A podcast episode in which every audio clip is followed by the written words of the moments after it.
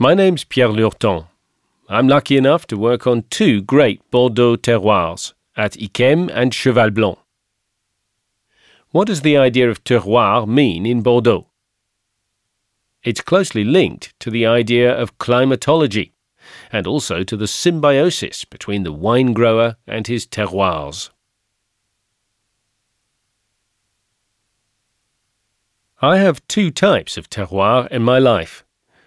Tertiary terroirs with shell sedimentation and a limestone plateau, which is extremely important because it uses capillary action to provide water when it's scarce and also stores it. In other words, a great terroir is one that regulates water well within the soil. Also, there are quaternary terroirs, such as Yquem and Cheval Blanc.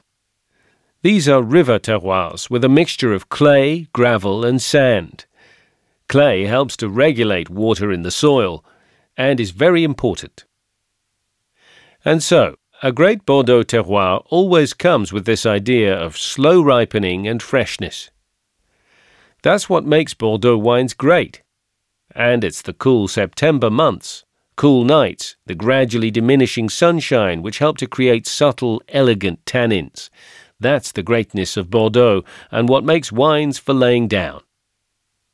The idea of diversity leads to the idea of complexity, and it is the complexity of the blend that creates synergy. That's a great Bordeaux terroir.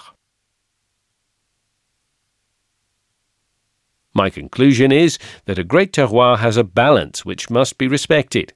Just a little shortage, just enough water to create slight stress. This means slow ripening and creates silky, velvety tannins. That's the greatness of Bordeaux.